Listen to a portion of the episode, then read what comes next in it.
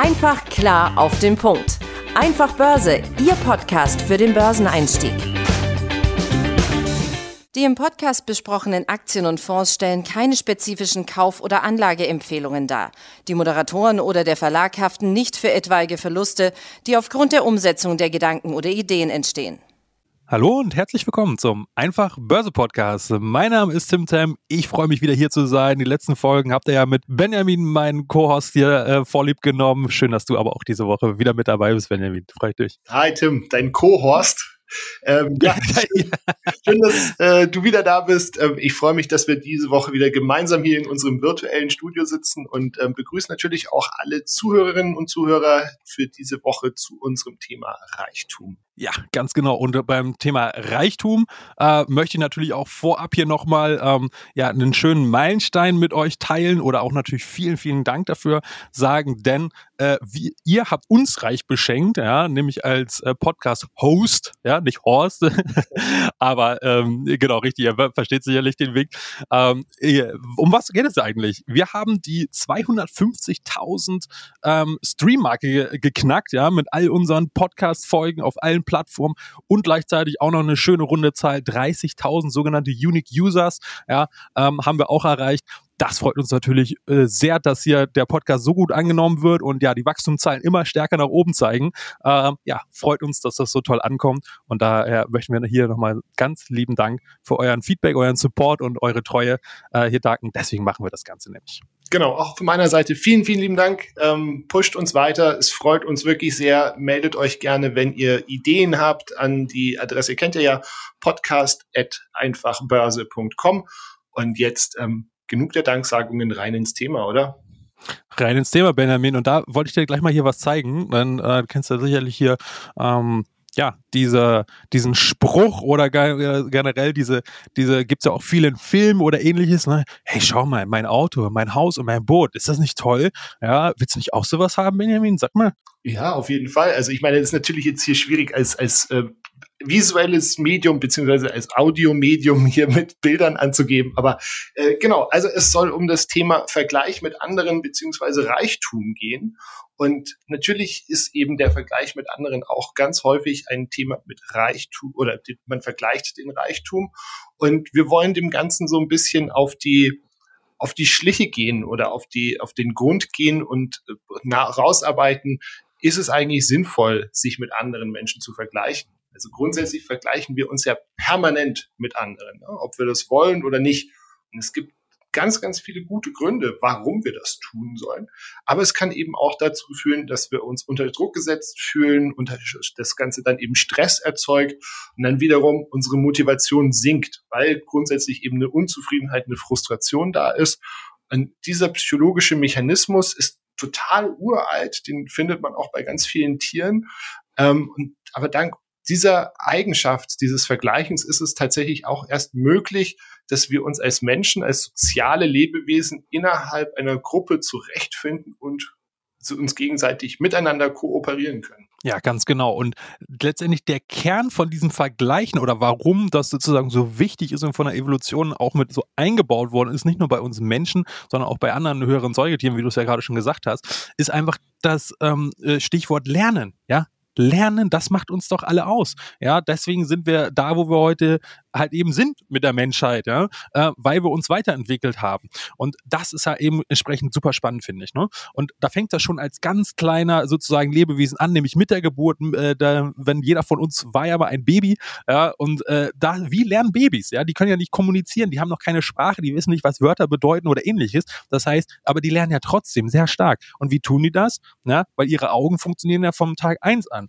Das heißt, sie beobachten, dann ahmen sie das nach und dann kommt der entscheidende Punkt, nämlich der Vergleich. Und der Vergleich ist nämlich hier nämlich nicht als Vergleich im eigentlichen Sinne zu betrachten, sondern ist eher eine Art Abgleich zwischen soll und ist, ja, um dann zu sehen, ha, guck mal, ich habe die Bewegung zum Beispiel gerade gesehen bei dem Gegenüber, ja, und jetzt will ich das nachmachen, aber ich kriege das koordinationstechnisch beispielsweise als Baby noch gar nicht hin. Ähm, so, das heißt, ah, ich habe da irgendwie noch ein Defizit, das heißt, ich muss jetzt nochmal mehr beobachten und arme nochmal nach und nochmal und nochmal, Try and Error. Ja, und das ist die Reihenform letztendlich von Lernen. Ja? Und vor allen Dingen es hilft uns natürlich da auch natürlich ganz klar unsere Leistung einzuschätzen oder äh, generell, ne, wie gut oder wie schlecht sind wir. Ne? Und das ist natürlich auch wichtig, um ein eigenes Feedback sozusagen zu erzeugen, um dann wiederum auch daraus wieder zu lernen zu können und um, um uns dann wiederum zu verbessern. Das heißt, es ist natürlich ein sehr, sehr starker und mächtiger Mechanismus, den wir uns natürlich auch zunutze machen können. Aber evolutionstechnisch bedingt ist er sozusagen eher ein bisschen anders gedacht. Ähm, da kommen wir dann nochmal gleich zu den, zu den Problemen dazu, sozusagen, wie das dann im Alltag sich eher dann häufiger in, in negativen Resultaten dann äh, niederschlägt. So können wir nämlich natürlich auch erkennen, dass zwischen uns, äh, uns und einem anderen Menschen ne, diese Abweichung halt eben vorliegt. Und dann können wir natürlich auch entscheiden, ob wir diese Abweichung auflösen wollen. Wollen wir das überhaupt? Ja, das ist dann sozusagen schon der höher entwickeltere Schritt. Ja, ähm, oder äh, beispielsweise, also wenn wir zum Beispiel unterlegen sind, ja, also wenn wir zum Beispiel schlecht an einem Gebiet sind, sei es jetzt im Sport oder bei mathematischen Auffähigkeiten oder was auch immer, ja, wollen wir dann diese Lücke überhaupt aufheben? Ne? Da fängt das schon mal an. Ne? Können wir ja selber entscheiden, ob wir das überhaupt wollen. Andersrum kann wir uns natürlich auch besser fühlen. Ja, also bei diesem Vergleich, wenn wir da natürlich besser abschneiden. Auch wieder Beispiel Sport. Wenn wir ein Fußballspiel spielen und wir in einem Gewinnerteam sind, naja, dann fühlen wir uns halt toll und überlegen, wenn wir gewonnen haben. So, das sei auch ganz klar. Ne? Und ähm, das ist so erstmal so der wesentliche Mechanismus. Ähm, und das funktioniert tatsächlich auch mit negativen Gefühlen. Das heißt, was meine ich damit? Ja, Beispiel, uns geht's schlecht, aus welchem Grund auch immer.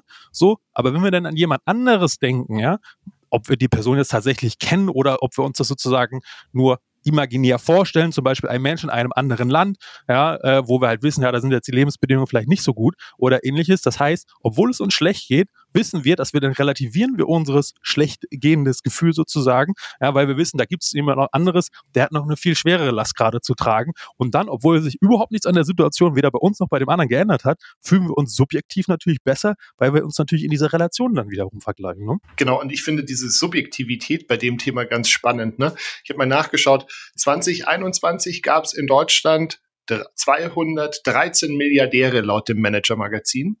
Jetzt gab es in der letzten Aufstellung für 2022 gab es noch 212. Das heißt, im Vergleich zu diesen 212 steht der eine, der jetzt kein Milliardär mehr ist, natürlich schlechter da. Vergleicht er sich aber natürlich mit den 84.299.999 anderen Deutschen, geht es ihm eigentlich immer noch ziemlich gut. Und ähm, in der Praxis sind äh, ist natürlich möglich, dass man diese Vergleiche ganz proaktiv steuert. Allerdings geschehen ähm, die meisten negative, negativen Vergleiche in unserem Unterbewusstsein und kommen dann in unser aktives Bewusstsein hoch und verursachen dann eben diesen Stress und diese unangenehmen Gefühle kennt man ja eben auch, wenn man beispielsweise auf Social Media unterwegs ist. Und ich meine, Social Media ist ja im Prinzip die die Reihenform des Vergleiches. Ne? Man zeigt sich natürlich auch selbst immer nur von seiner besten oder von der Seite, von der man denkt, dass sie die beste ist oder von der man die meiste Aufmerksamkeit erwartet. Und das ähm, ganz häufig, das ist ja wissenschaftlich mehrfach bewiesen, dass es gerade bei jungen Menschen eben tatsächlich Minderwertigkeitsgefühle und so weiter aus, äh, auslösen kann genau das Gleiche äh, passiert natürlich auch in gewisser Weise in der Werbebranche. Ne? Also gerade wenn man sich das Thema Geldanlage ähm, anschaut, da gibt es natürlich eben ganz häufig, ich möchte jetzt gar nicht über die Seriosität dieser Angebote urteilen, aber eben ganz häufig eben diese so Influencer oder Finfluencer, wie sie sich dann nennen, die dann sagen so, guck mal hier so und so viel Geld mit äh, in drei Tagen mit der und der Strategie und du kannst das auch, wenn du jetzt jenes und dieses tust und hier bei meinem, bei meinem Kurs mitmacht und machst und so weiter. Dann hier spielt natürlich auch ganz stark eben dieses FOMO, dieses Fear of Missing Out, bei wem es da klingelt. Genau, Folge 7 haben wir das Thema schon mal aufgedröselt, eine ganz, ganz große Rolle. Ja, das sind so erstmal so die Rahmenbedingungen, woher das kommt, äh, was für einen Vorteil und Nutzen sozusagen das ursprünglich mal evolutionärstechnisch äh, gehabt hat, ja, und was für sozusagen Konsequenzen das letztendlich bei uns in unserem ja, modernen äh, Alltag letztendlich hat. So, jetzt kommen wir mal natürlich zu dem ähm, ja, positiven oder zu dem lösungsorientierten Teil dieses Podcastes, ne? weil das wollen wir natürlich euch auch immer was mit an die Hand geben. Ne? Das heißt, wie kann man diese unterbewussten, also oft unterbewussten Fallen äh, quasi umgehen oder wenn man drin ist, wie bemerkt man es vielleicht und wie kommt man da wieder schneller raus. Ne? Und ähm, ja, wie so häufig ist da natürlich erstmal grundsätzlich zu sagen, den allergrößten Hebel, äh, den ihr auch bei diesem ähm, Themenkomplex letztendlich habt, ist euer persönliches Wissen und eure Erfahrung zu diesem Thema. Ja? Äh, und das könnt ihr ja wiederum aktiv beeinflussen, ne? Nehm, nämlich, wie ihr es ja jetzt gerade ja eben tut, ja, äh, ihr hört nämlich diesen Podcast und beschäftigt euch mit einem möglicherweise neuen Thema, ja, oder ich steigt tiefer in dieses Thema ein und sammelt neue Informationen, ja, und so lernt er wieder und wächst äh, dann auch äh, entsprechend mit eurem Wissen und eurer Erfahrung. Das heißt, das ist immer euer wichtigster Hebel, ja, ähm, und wir haben jetzt natürlich noch ein paar weitere Sachen mitgebracht. Einfach auch nochmal, um da ein bisschen konkreter auch nochmal jetzt weg von diesen grundsätzlichen psychologischen und evolutionärstechnischen Entwicklungen ähm, hin zu ja, sagen wir, unserem eher favorisierten Thema, ne? Einfach Börse, Geld, Reichtum und so weiter. Ähm, da haben wir euch nochmal ein paar Psychologie heute. genau, richtig, ja. Aber das ist natürlich auch wichtig, weil Costalani ja, ja schon gesagt, ne? 80 Prozent mindestens ist Psychologie an der Börse. Ähm, und da wollen wir einfach noch ein paar belastbare, ja, einfach äh, Zahlen haben wir euch natürlich auch noch mitgebracht. Das haben wir aber jetzt für den Ende auch nochmal so als kleinen Cliffhanger aufgehoben, damit ihr da auch wirklich was ganz Konkretes habt. Aber einfach nochmal so ein paar Rahmenbedingungen und damit möchte ich jetzt hier nochmal dann äh, entsprechend fortführen.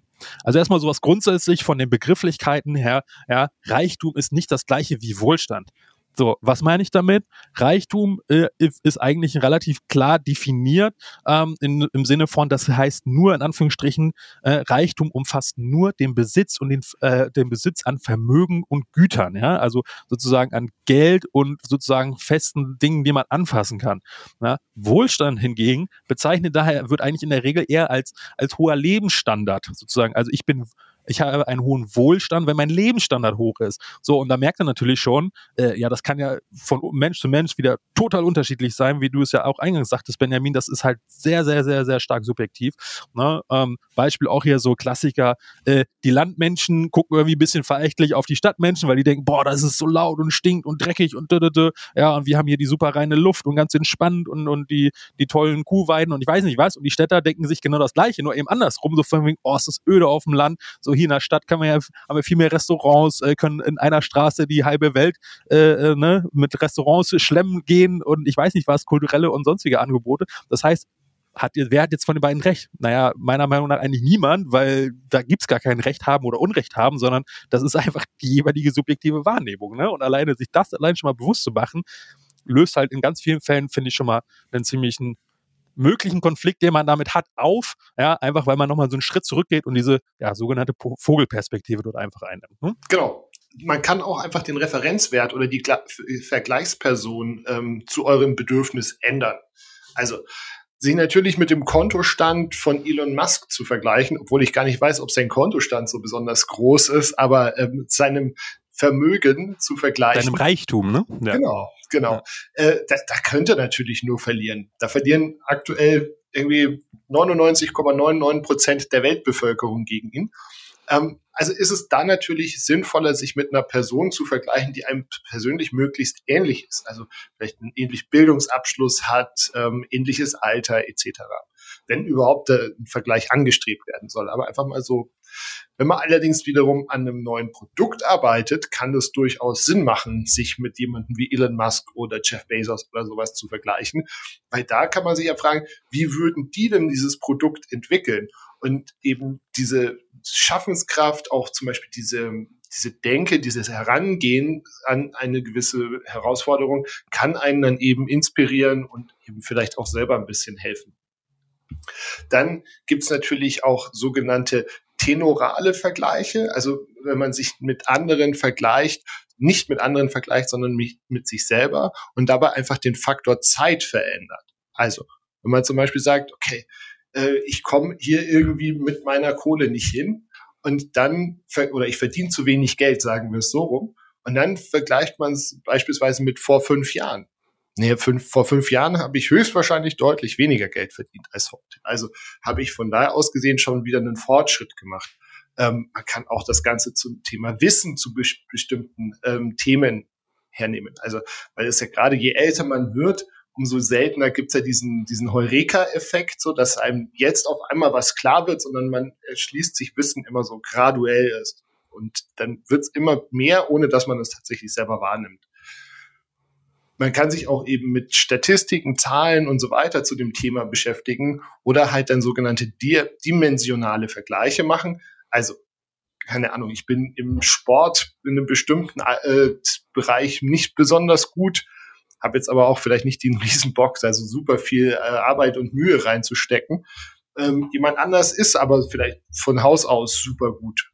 Ähm, unter Umständen ist der oder diejenige dann, keine Ahnung, in einem Musikinstrument, in Schach oder was weiß ich was, nicht so gut, wie ich das bin, obwohl ich da nicht viel Aufwand reinstecke. Ne? Ja, ja, ganz genau. Ich äh, meine mich auch mal zu entsinnen, da habe ich auch mal eine total ähm, äh, interessante Karikatur gelesen und ich glaube auch Albert Einstein hat da irgendwie auch so ein Zitat mal gebracht, ne? wenn man sozusagen verschiedene Tiere im Tierreich aufreihen würde, ne? was ich, einen Affe, einen Fisch, äh, eine Giraffe und äh, einen, einen Känguru oder sowas und die daran messen würde, wie gut sie darin sind, also der Maßstab ist, wie gut sie auf den Baum klettern können, naja, dann gewinnt halt der Affe und alle anderen sehen halt wie totale Loser aus.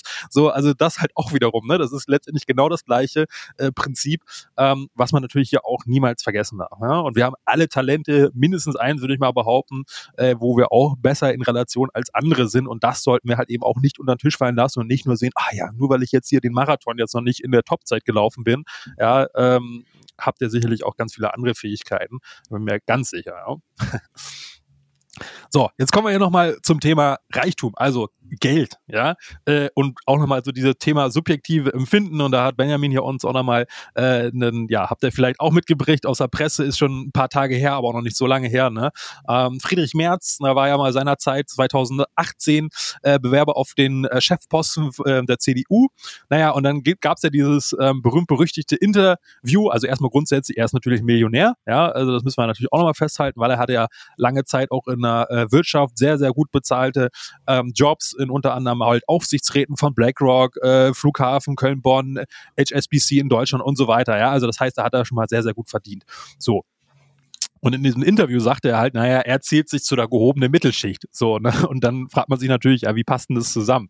Ja, und da können wir natürlich jetzt so ein bisschen spekulieren natürlich nur, weil wir wissen jetzt natürlich nicht genau, was jetzt genau in seinem Kopf vorging. Ja, aber grundsätzlich könnte man das mal so ein bisschen Relation sehen. Ne? In seiner Zeit als Aufsichtsrat, ich meine, als Aufsichtsrat verdient man natürlich jetzt so mal so den Stundensatz wahrscheinlich sehr, sehr gut. Ja, aber in Relation zum Beispiel zu so einem CEO von dem jeweiligen Unternehmen, von so einem DAX-Unternehmen oder von BlackRock oder sowas, verdient natürlich ein Aufsichtsrat viel, viel, viel weniger, weil natürlich auch sein Arbeitsaufwand in der Regel viel, viel geringer ist. Das heißt, auf Tagen, die ja nur ein paar Mal im Jahr äh, für einen Tag oder sowas, während der CEO ja wirklich jeden Tag äh, da und der geht da halt eben nicht mit seinen acht Stunden halt in der Regel raus. Ja, Das heißt, das ist natürlich auch nochmal ein ganz klarer Unterschied. So, aber wenn ich jetzt einen Friedrich Merz, äh, der dann quasi bei seiner Tagung in seinem Aufsichtsratmandat da mit dem CEO und anderen Vorständen sitzt und jetzt sich da mal vergleicht, dann stinkt er natürlich mit seinem Gehalt ziemlich ab, weil das ist natürlich in dieser Relation relativ wenig so. Ja?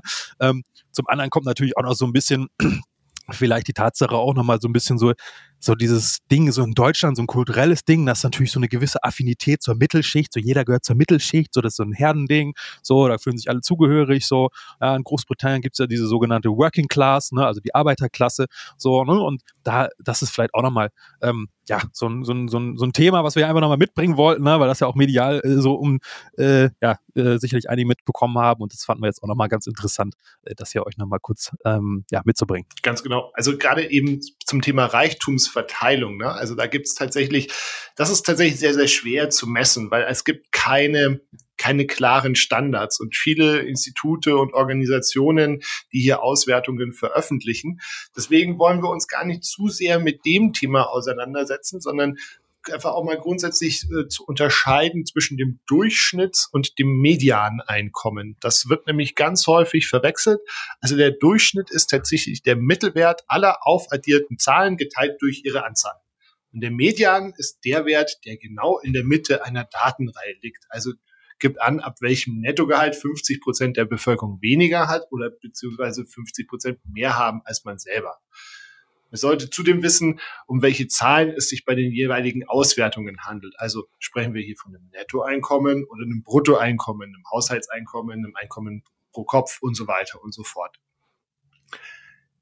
gerade beim Thema Gehalt wird man auch nie so genau wissen, wo man im Vergleich mit anderen steht. Also ähm, natürlich, es gibt ganz, ganz viele Jobplattformen und so weiter, die sagen, in deiner Position müsstest du so und so viel verdienen. Ähm, oftmals ist es halt auch schwierig, das Thema Datenschutz. Also zum einen redet sowieso keiner gerne drüber, was er verdient, und zum anderen dürfen es auch viele Kollegen untereinander gar nicht erzählen, weil wenn ihr mal in euren Arbeitsvertrag guckt, dann ist es ähm, ganz häufig so, dass es wie so eine Verschwiegenheitserklärung oder sowas gibt. Also man darf überhaupt gar nicht über seine Vertragsinhalte mit anderen Kollegen sprechen. Nichtsdestotrotz wollen wir uns natürlich auch versuchen, dem Thema so ein bisschen zu nähern.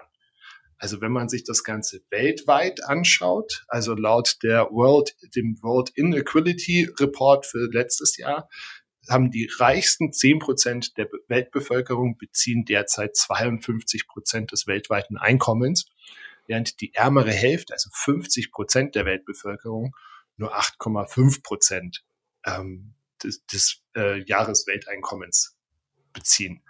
Das bezieht sich dabei allerdings auf ein Bruttojahreseinkommen von, äh, ich glaube, das sind so knapp 2000, äh, 3.920 Dollar oder irgendwie sowas waren das. Ja, ganz genau. Und da sieht man natürlich schon mal, wenn man jetzt das mal als Maßstab nimmt, äh, dass natürlich so eine wohlhabende Volkswirtschaft, ich meine, Deutschland ist immer noch die viertgrößte äh, Volkswirtschaft der Welt, ähm, ne, auf was für ein anderes Niveau hier sind. So, also ich meine, selbst wenn man bei uns, ähm, ja, sag ich mal, ähm, Arbeitslosengeld 2 oder ich glaube mittlerweile heißt es ja anders, Einkommensgrundsicherung oder ähnliches, äh, wo einem dann Geld ja, ne, sag, ne, nehmen, wir, jetzt einmal mal rund Pi mal Daumen 1000 Euro im Monat mit allem drum und dran, äh, dann kommt man auf dem Jahr schon auf 12.000. So, das heißt, wenn man das mal da vergleicht, das ist schon Vielfaches von dem nur, ne, obwohl man das hier einfach, naja, ich will jetzt nicht gratis sagen, aber ihr wisst, was ich meine, ja, um da mal einen Vergleich herzustellen, wie heftig das eigentlich ist und wie wohlhabend wir hier es eigentlich haben. Ne?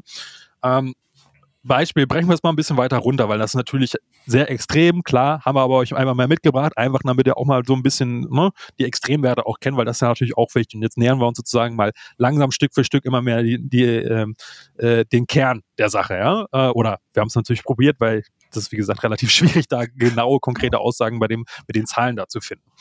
Gehen wir mal zu, blicken wir mal auf die USA. Größte Volkswirtschaft der Welt. Ähm, westliche Demokratie und so weiter, hochentwickelter Kapitalmarkt und so weiter, ja, also ist natürlich schon, schon viel besser vergleichbar als, als zum Beispiel mit uns in Deutschland. So, da gibt's jetzt zum Beispiel, ähm, ist gerade vor kurzem wieder auch gerade über die großen äh, äh Wirtschaftssender in Amerika, CNBC und ähnliches, gab's da auch äh, relativ viele Artikel und, und im Fernsehen und so weiter. Ähm, da wurde nämlich zum Beispiel eine neue ähm, auch so ein neuer Report veröffentlicht von diesem sogenannten Landing Club ähm, im November 2022, also relativ neue Daten, ne, was auch ungewöhnlich ist, weil oft ne, ist das halt sehr stark verzögert über mehrere Jahre. Ähm, und die haben zum Beispiel jetzt in ihrer Befragung äh, daraus gefunden, dass zum Beispiel 63 Prozent der Amerikaner ne, äh, von Monat zu Monat diesen sogenannten Paycheck, äh, live äh, von Paycheck to Paycheck. Das heißt, die geben ihr, müssen ihr ganzes Geld ausgeben oder geben es halt einfach aus ähm, so und können dementsprechend keine Rücklagen bilden oder bilden einfach keine Rücklagen. Und das ist natürlich schon mal eigentlich eine krasse Ansage. Ja? Und vor allen Dingen, jetzt kommt es noch dicker, ähm, die haben zum Beispiel auch da gefragt, ähm, was für eine Gehaltskategorie ist man denn da überhaupt? So, und da sieht man nämlich zum Beispiel ähm, auch in dem Verlauf, die machen diesen Report ja regelmäßig, dass zum Beispiel auch bei den Amerikanern, die mindestens 100.000 Dollar brutto im Jahr verdienen, ja, also zu den Topverdienern da auf jeden Fall gehören, also, selbst bei denen steigt die Anzahl von Leuten, die von Paycheck to Paycheck leben. Ne? Das heißt, auch da steigt die Anzahl an Leuten, die keine Rücklagen bilden. Ich meine, gut, da kommt, muss man sich natürlich jetzt fragen, woran liegt denn das? Sind die jetzt einfach nur ähm, dekadent und verpulvern die alles oder sind ja, haben die einfach ihre Kosten nicht im Griff? Ne? Haben sie jetzt ihre dicke Penthouse-Wohnung in Manhattan oder ich weiß nicht was und auch entsprechend äh, sehr, sehr hohe Lebenskosten? Ähm, das sind natürlich dann weitere Detailfragen, aber es ist natürlich als einfach erstmal so, wie es ist und das ist natürlich eigentlich eine krasse Ansage. So, und eigentlich bei dem letzten Punkt, das fand ich eigentlich am schockierendsten, aber das ist halt einfach so, wie es da halt eben ist. Ähm, und zum Beispiel, da gibt es auch mehrere Untersuchungen zu, geben äh, an, zwischen 30 bis 40 Prozent der gesamten amerikanischen Bevölkerung, was denn mal eben so äh, über 100 Millionen Menschen einfach sind, äh, dass sie zum Beispiel äh, gar keine oder maximale Rücklagenreserven, also so Notgroschen, wenn man so will, von maximal 400 Dollar haben. Ja? Das heißt, wenn die mal eine Waschmaschine kaputt geht oder das Auto oder sowas, wo die ja auch sehr stark darauf angewiesen sind, dann könnte die das quasi schon äh, ja, in eine Art Privatinsolvenz oder irgendwas stürzen. Ja, und warum ist es dann noch nicht so häufig? Naja gut, da haben die dann alle zehn Kreditkarten und angeln sich dann da irgendwie so immer mit äh, äh, über, übers Wasser. Aber das ist natürlich auch schon mal eine krasse Ansage, dass 30 bis 40 Prozent der gesamten Bevölkerung nicht mal 400 Euro als Notreserve haben. Ja? Also so ist das immer das Bild in, den, äh, in Amerika. Ja, und wenn ihr jetzt natürlich sagt, Ben, Tim, was erzählt ihr uns da? Ja, weltweit, Amerika, wir wollen es für hier wissen, weil wir vergleichen uns natürlich auch mit den Leuten von hier. Gar kein Problem. Wir haben ähm, uns dazu mal so zur Orientierung Zahlen von Stepstone angeschaut, die ja doch als große Jobplattform äh, tatsächlich einen ganz guten Überblick, eine ganz gute Orientierung äh, geben können. Ich glaube, dass es jetzt natürlich nichts äh, wissenschaftlich fundiertes oder stichhaltiges ist, aber wie gesagt, es soll mal so als Orientierung. Wenn ihr jetzt heute eine Fachkraft seid, dann liegt das Medianeinkommen in Deutschland brutto bei 41.500 Euro. Also wenn ihr im Jahr brutto mehr als 41.500 Euro verdient, dann seid ihr schon reicher als mindestens 50 Prozent der deutschen Bevölkerung. Der Mittelwert oder Durchschnitt liegt bei brutto 46.500 Euro. Also die Abweichung zum Median sind hier roundabout 11 Prozent. Wenn man das Bitte? Genau, richtig. Und ich wollte hier auch nochmal sagen, ähm, nochmal, weil das mal ganz deutlich ist, ähm, ich finde es halt viel, viel sinnvoller, diesen Median einfach zu nehmen, ne? weil da hat man dann wirklich genau die Mitte, 50 Prozent der Menschen sind drunter, 50 Prozent sind drüber. Während bei diesem Durchschnittswert, äh, ja, das ist ja wieder total verzerrt und das sollten hier auch nochmal die Vergleiche zeigen. Ne? Einmal mal 5 Prozent, äh, 5000, fast 5000 Euro mehr oder 11 Prozent. Ja, da gibt's ja auch diesen Witz von früher noch hier mit Bill Gates, kommt in eine Bar, da sind 100 Leute drin, so, äh, ja, und auf einmal sind im Durchschnitt alle Milliardäre, so, ja, klar, ne, äh, weil er halt einfach so viel hat, so, ne, und das ist genau diese, diese Kleinigkeiten, die euch dann aber völlig aufs Glatteis führen und dann möglicherweise auch zu Stress führen, obwohl es überhaupt nicht den Tatsachen entspricht, ne, und das wollte ich ja einfach auch nochmal gesagt haben, wenn, schaut euch den Median an und nicht den Durchschnitt oder den Mittelwert. Ja, absolut. Also was halt die Auswertungen auch zeigen, dass ähm, Faktoren eine Rolle spielen, ne? Wohnort, Bundesland, Alter, Geschlecht, Unternehmensgröße, Bildungsstandard natürlich, alleinlebend, alleinerziehend etc. pp. Wir packen euch auf jeden Fall äh, eine Auswertung äh, des Instituts der deutschen Wirtschaft in die Show Notes. Das ist auch sehr, sehr spannend. Ist ein bisschen älter, ist von 2019, aber ganz grundsätzlich hat sich ja an, dem, an der Kernaussage oder an dem Kernbild nicht allzu viel verändert, leider. Ja, ganz genau. Und vor allen Dingen das Coole bei diesem Tool ist, da könnt ihr halt wirklich mal ein bisschen rumspielen. Na, das ist relativ komplex, in, in Anführungsstrichen das Tool, aber ich finde es sehr innovativ und sehr einfach zu bedienen. Ne, da sind einfach so Reiter äh, und da könnt ihr dann anklicken. Na, wo, wozu zählt ihr euch denn? Ne? Mit was wollt ihr euch denn vergleichen? Ja, wollt, seid ihr jetzt allein stehen? Was für eine Wohnsituation habt ihr? Habt ihr eine selbstgenutzte Immobilie oder nicht? Was für ein Alter habt ihr und so weiter? Und da kann man halt viel, viel feiner dann runterstaffeln. Ja, und ähm, ich kann es euch nur empfehlen, spielt einfach mal mit rum, ist komplett kostenfrei. Ihr müsst müsst ihr für nichts anmelden, ihr klickt einfach nur auf den Link und dann seht ihr das sofort. Ähm, und da gibt es auch noch andere Tools, die die auch anbieten, ähm, das Institut der deutschen Wirtschaft. Also kann ich wirklich nur empfehlen, ähm, weil da kann man wirklich in ein paar Minuten sehr, sehr tief äh, sehen und auch einsteigen und auch belastbare Zahlen sehen, auch wenn sie jetzt nicht tagesaktuell sind, was wie gesagt rein technisch schon gar nicht geht, aber 2019 äh, oder 2020 dann ist ja auch äh, noch relativ aktuell jetzt bei dem Thema. Ja? Und es geht ja auch um die Tendenz einfach nur grob. Richtig. Kommen wir jetzt zum Fazit unserer heutigen Folge. Ähm, ja, grundsätzlich wissen wir es natürlich irgendwie alle, ob jetzt bewusst oder unbewusst, aber wir sind alle soziale Wesen und soziale Wesen vergleichen sich nun mal, denn das ist zwingend notwendig, um als Gruppe überhaupt zu funktionieren, sei es damals als Neandertaler oder heute in unseren großen Megacities, ja, weil das Vergleichen ist maßgeblich wichtig zum überhaupt Lernen, um was Neues zu erkennen, um neues Wissen aufzubauen, um neue Erfahrungen zu machen. Deswegen müssen wir uns vergleichen. Also tut das auch weiterhin. Aber ihr habt jetzt bei uns hoffentlich einige ähm, ja, erstmal Rahmenbedingungen mitbekommen, was es überhaupt heißt, wann Vergleichen gut ist und positiv und förderlich für euch ist und wann es euch herunterziehen kann und frustrieren. Ja, sei es jetzt beim Sport oder bei der Geldanlage, ist letztendlich überall das gleiche, könnt ihr überall anwenden, das Prinzip.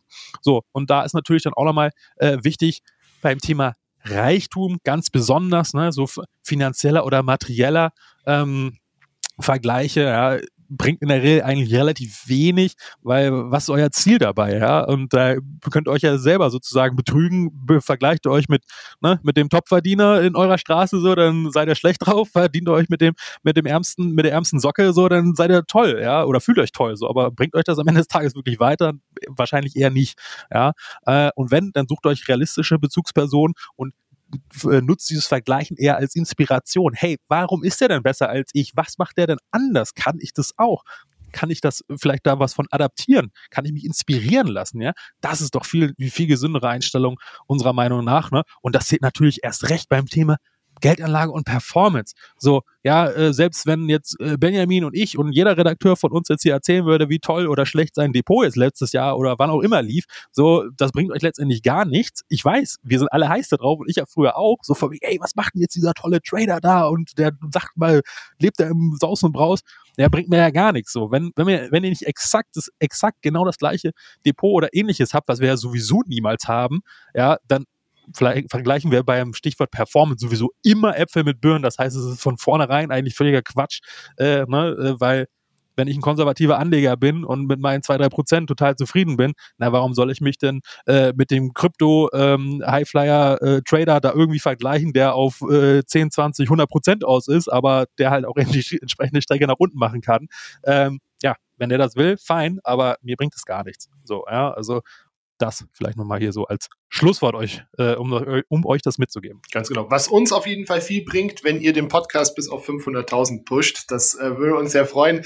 Nein, bis dahin ähm, hoffen wir, dass es euch heute Spaß gemacht hat. Wenn ihr Wünsche, Ideen, Themen habt, über die wir sprechen sollen, wie gesagt, die Mailadresse ist podcast.einfachbörse.com. Ich hoffe, ihr konntet dieses Mal wieder was mitnehmen. Schön, dass Tim wieder da ist und wir hören uns nächste Woche hier wieder. Bis dahin, Ich habe mich auch gefreut, wieder hier zu sein. Bis nächste Woche in alter Frische. Euch eine gute Zeit und bis dann. Ciao. Einfach klar auf den Punkt. Einfach Börse, Ihr Podcast für den Börseneinstieg.